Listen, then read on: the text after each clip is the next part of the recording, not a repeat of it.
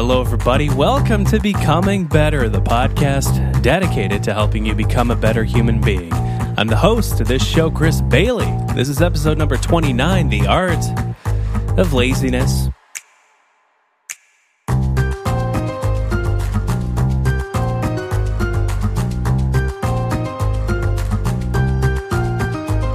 What do you mean by laziness? Well, what do you what do you think of when you think of the word lazy? Yeah, when I think of this, all I can think of is Homer Simpson sitting in front of the TV and drinking a beer. Yeah, that's what a lot of people think of. Um, but uh, I, I want to make the argument with this episode. I have a pitch for you, Arden, uh, and for the, the dear listeners out there of Becoming Better, that laziness is not such a bad thing, especially uh, during a time like this. So you're not talking about like just vegging out and mindlessly scrolling on Instagram or No. or watching every episode of Love Is Blind. Uh, Have you, you- seen Have you seen that? I did mostly because I wanted to see what the, that? I wanted to see Oh what the my God. fascination was. I watched the first episode and I watched the last episode and man, it is just like a weird. I feel like there's like an anthropological study in there that could be done because these are some. It's just crazy people Yeah. would sign up for this. But Net- anyway, Netflix is an anthropological study of in and trashy of itself TV. of trashy. Yeah. I feel like uh, it's become just trashier and trashier. Yeah. yeah. Yeah. What's happening to Netflix? Um, yeah, but uh, this is a weird quirk about Arden, everybody. Uh, she likes to read the ends of books uh, before she reads the rest of the book You so she this- knows what's coming. You say this with so much judgment, but I think you actually get a lot more out of books when you read the end because you notice so many like subtle things throughout the book that lead to like that you wouldn't maybe have noticed if you didn't know it was going to happen. And I don't just read the end, I read the end and a whole bunch of like little snippets in the middle to try to figure out the broad picture and then I re- go through it chronologically. Don't don't knock it till you tried it. Everybody judges people who read the ends of books first, but they've never tried it, so they don't know. Well, if you try it and you want to knock it, Arden at a life of lifeofproductivity.com is where you can send your feedback. Uh, if You'll you love think it. it's- Yeah, okay. But laziness.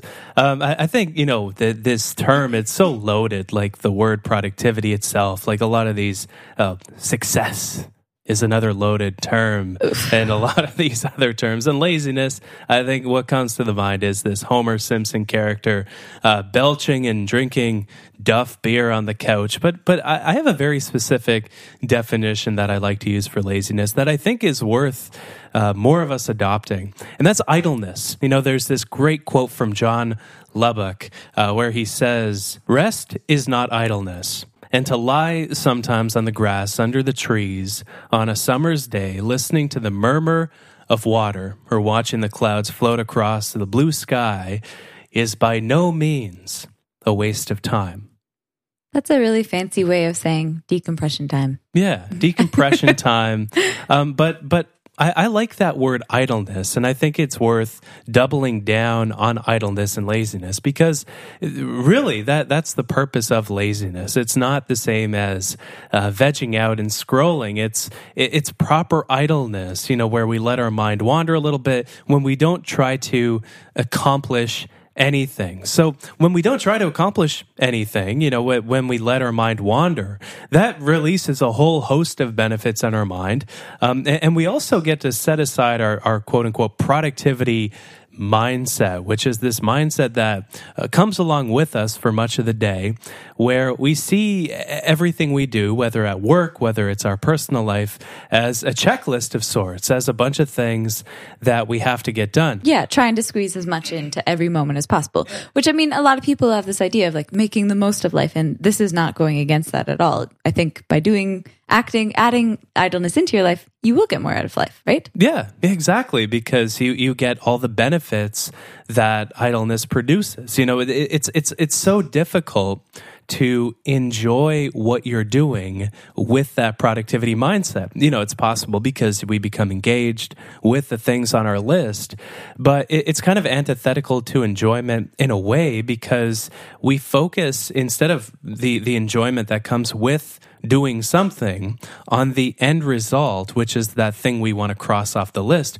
We, we seek the satisfaction that we receive from checking off items on our to do list rather than enjoy the process of accomplishing that thing. And so it's kind of a counterbalance uh, to that productivity mindset, this laziness that we, we term as idleness. But it's not as extreme as like full on mindfulness, right? Where, where, which would be more of like a meditation or, or a really mindful yoga where we talk about mindfulness all the time. Yeah. And this feels like kind of a middle ground where you're not intentionally just focusing on like your breath or internalizing like your thoughts, right? Yeah. This is somewhere in the middle. And, and yeah, I, I think, you know, this is the thing when we try to relax, when we think, oh, I have a bit of time to spare in my schedule, instead of being mindful, I'm going to be mindless. And so I'm just going to zone out. I'm going to lay down, watch some Love is Blind, and order some uh, some Chinese food from the Mandarin, which is a lovely chain we have up here in, in uh, Canada that, that Arden loves uh, The so Netflix dearly. Love is Blind worth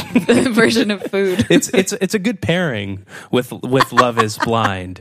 Uh, some like greasy. no judgment to people who love Love is Blind or the Uh, Mandarin, but eh, you're getting a bit of judgment from me. I'm going to be honest with you, but uh, but you know I've also fessed up to reading TMZ on the show, so and you eat the Mandarin, so And I do eat Mandarin, which is not good for the body.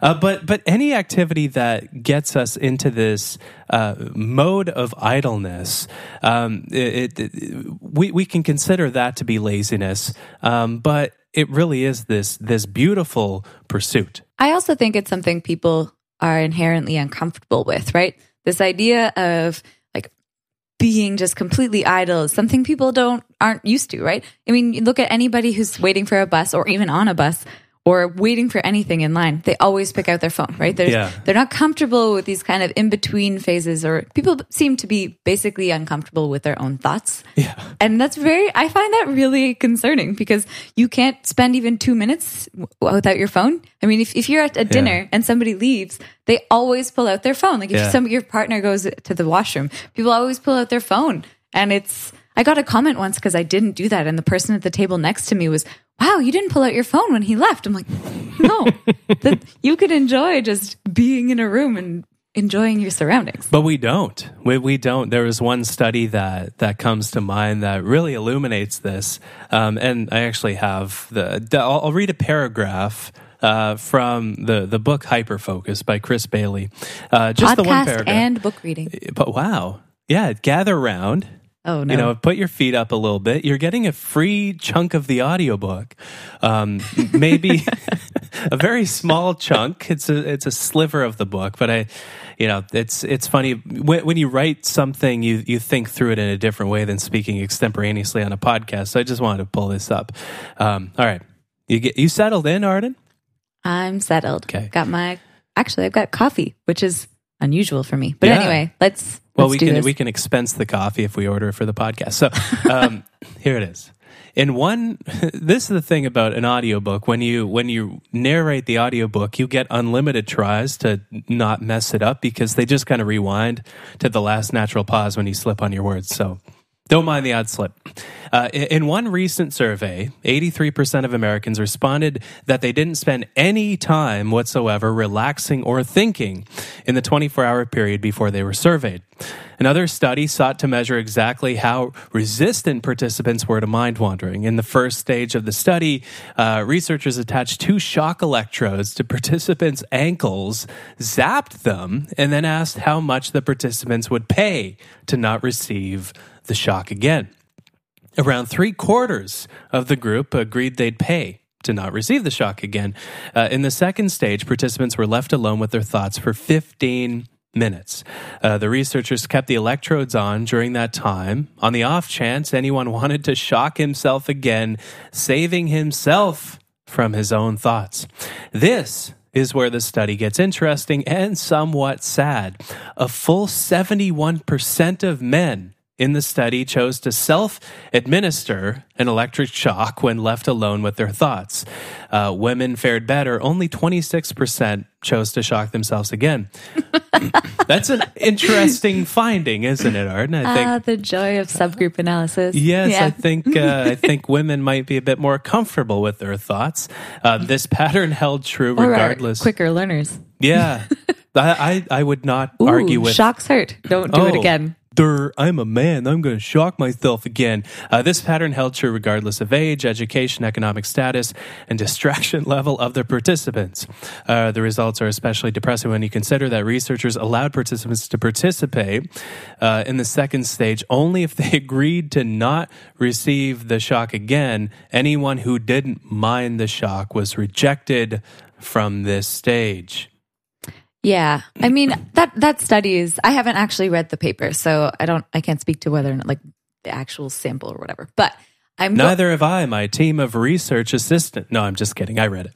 Yeah. Well, you always read the studies. Yeah. But I didn't read this one, but I I just think that the idea that people would volunteer for a shock because they're so uncomfortable with their thoughts is in itself horrifying. But at the very beginning, there's the like one of the opening lines in that that section was that people actively say they don't have any time to think. And that's yeah. kind of horrifying, right? I mean, especially because people, we talk about this all the time. Like there's so many things that are vying for your attention out there. And people have become so uncomfortable with their own thoughts that what, like 80% of people say they, or most people say they don't have any thinking time. Yeah. Which is unfortunate. But look at the things that we do have time for. So the average American watches, I think, three, it's no different up here in Canada. Um, I believe over four hours of television or television equivalent content every single day, uh, wow. which adds up to, I think the last uh, calculation I did, this was a decade and a half of our life.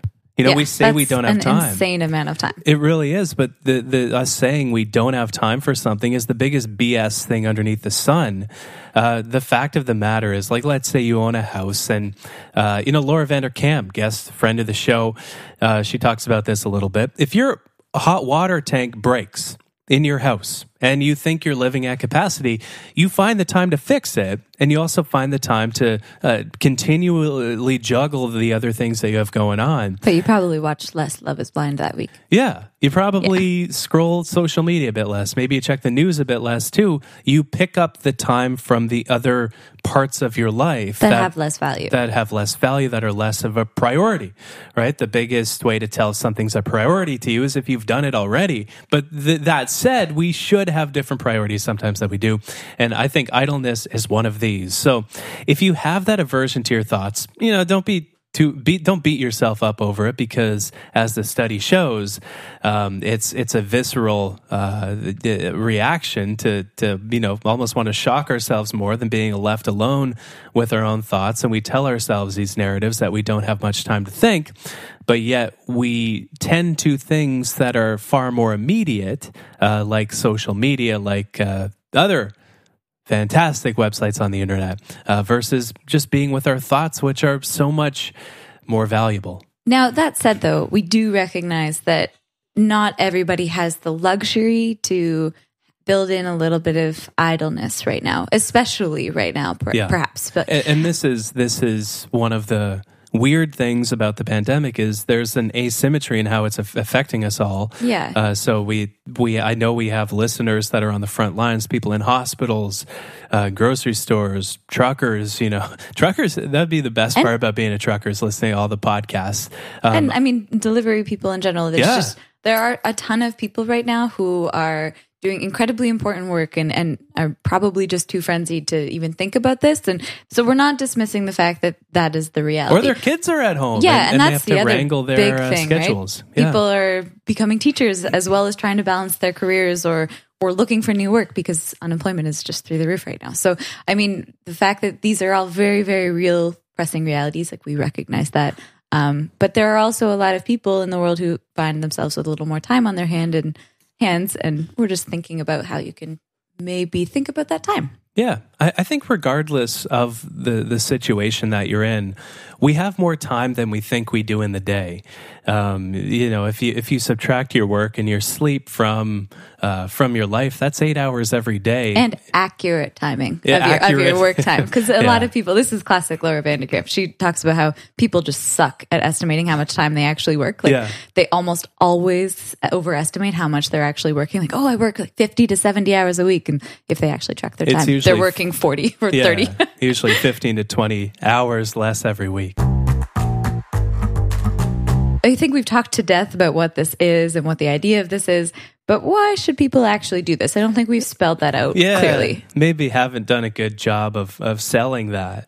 Uh, but when you equate laziness with idleness, there's essentially three benefits that you can garner from such a practice. Garner. Garner, yeah. I, You're like a walking thesaurus every episode. There's I always used, one uh, word where. Did, did you notice I used um, extemporaneously this yeah, episode? but you like to throw that one in all the time. Well, don't So- be so pugnacious about my lexicographical prowess. But there's essentially three three benefits to laziness that I, I think are worth uh, highlighting that that you can expect to experience. Um, essentially, there's three: more energy, more plans, and more ideas. Uh, so, ideas is a fascinating one to start with. So, if you think back to when your best, most brilliant insights have struck you, you probably weren't scrolling Instagram. You probably weren't watching Love is Blind. You probably weren't uh, working or, or doing something on your list um, that, that you were focused on just getting done so you could go on to the next thing. Maybe you're taking a shower without a clear end in mind. You, maybe you, you didn't set like a five minute timer and just tried to get the shower done in as little time as humanly possible. Maybe you're enjoying yourself and, and, uh, and an idea bubbled up from the mist. You know, maybe you were just going for a walk through nature. One, one of my favorite things, we recently moved house. If you, thank God this is an audio medium because this office is a d- disaster zone right now with boxes strewn everywhere. Yeah, we have been a little ineffective at unpacking quickly. Yeah. Well, we I've garnered so many things for this office over the years. Uh, so essentially, but we get ideas when when our mind wanders. We also come up with more plans uh, because we think about the future so much more when our mind is wandering. Uh, we actually think about our goals 14 times as often when our mind is wandering versus when, uh, when when we're focused on something. We think about the future around half of the uh, time during which our mind is wandering as well. And so the the rest of the time we're usually focused on the present or or the past a little bit, but less than we might think around 14% of the time. Uh, but this connects with that idea of coming up with more ideas as well. So when our mind bounces between the future to the past to the present, to the future to the present to the past, and between all three temporal mental destinations, we have the opportunity to unearth ideas that we would never arrive at otherwise uh, when we're focused on what's in front of us. And so the these ideas, these plans, they don't just come for no reason. They come because of the places our mind wanders to. Uh, the third idea that we have more energy when our mind is wandering, it, it comes because we expend mental energy when we have to regulate our attention in one way or another. And so we regulate our attention all the time. Uh, we try to focus on stuff. We try to uh, we try to make ourselves not do things by expending willpower. Um, we, we expend mental energy by doing things like these. Um, we try to focus on things throughout the day Yeah. but but w- we get an opportunity to recharge um, our, our mental capacity to focus when we don't try to focus on anything in particular. Yeah, I know for me, like uh, my schedule's uh, freed up a lot in the last couple of months, Yeah. just because there's a lot fewer, far fewer seminars, far fewer like department things going on. Um, and so I've actually just had, I've, I find I personally have felt a lot more energized than I have in like months, if not an entire year. So I just, I, I've had more space, I think, to not be constantly on my to do list, which is nice Yeah. and I, I feel better than I have in quite a while actually because I've had more space and I've also had much better ideas. Like I've had ideas for two or three new papers in the last like couple of weeks, which is very exciting for me. Imagine that. Yeah, it's a. I mean, it's been a stressful time, especially with the house and stuff. Yeah. But um, I mean, I also have a little more time, which is I'm going to be grateful for the fact that I have that right yeah, now. there there are silver linings in something like this. You know, Yeah. our work has essentially evaporated. You know, all my talks have been been canceled, and I know a lot of your projects are. You know, we're we're in a similar situation to a lot of people here, but this can be a silver lining for a time like this, where if you have a bit more idleness time, you know, uh, just a, a few things to try. You know, maybe create a to enjoy list, a, a savor list, some things that you can just uh, find an opportunity to enjoy throughout the day, throughout the week, uh, and that let your mind wander a little bit. But don't try to turn that into another checklist because No. that defeats the purpose. Yeah, exactly. You know, maybe maybe just find a few minutes, sit in in a chair in your living room, and see what what what thoughts come to you. Maybe go for a walk around the neighborhood, listening to some classical music or something. Anything that that lets you practice that enjoyable idleness is a worthwhile pursuit. Yeah, and get comfortable with your own thoughts because you have them for your whole life. So Yeah, and and use this as an opportunity to uh, be a bit kinder to yourself right now. You know, laziness. Um, you know, it has a lot of negative connotations, but it can be a treat when you take time to savor something that you enjoy. Um, it, it could be time with somebody. You know, laziness is so often uh, this solo thing. If you if you look at what allows our mind to wander, we're usually not engaged with other people. But if that's what you want to enjoy, then by God, don't let some podcast tell you not to. Just find something to savor, find something to enjoy that lets your mind wander. And I think you'll find that it's time well spent and that's time you deserve to spend. You know, the, the, the fact of the matter is, we and I found this in myself. I realized a year or two ago, uh, maybe a bit further back than that, that I suck at relaxing. That when I try to relax, I just end up stressing myself out by checking social media, by just being engaged with things that aren't that meaningful. Uh, but that I am so much more rested and I feel rejuvenated, frankly, as weird as as a word that might be, uh, when I spend time in a way uh, that is kind to myself that that and frankly we deserve to relax a bit better here, here. Yeah, I totally agree. cool so man that's that's the episode a little quickie 20 23 minutes or so Or so. or so we'll see when i edit this down Enjoy.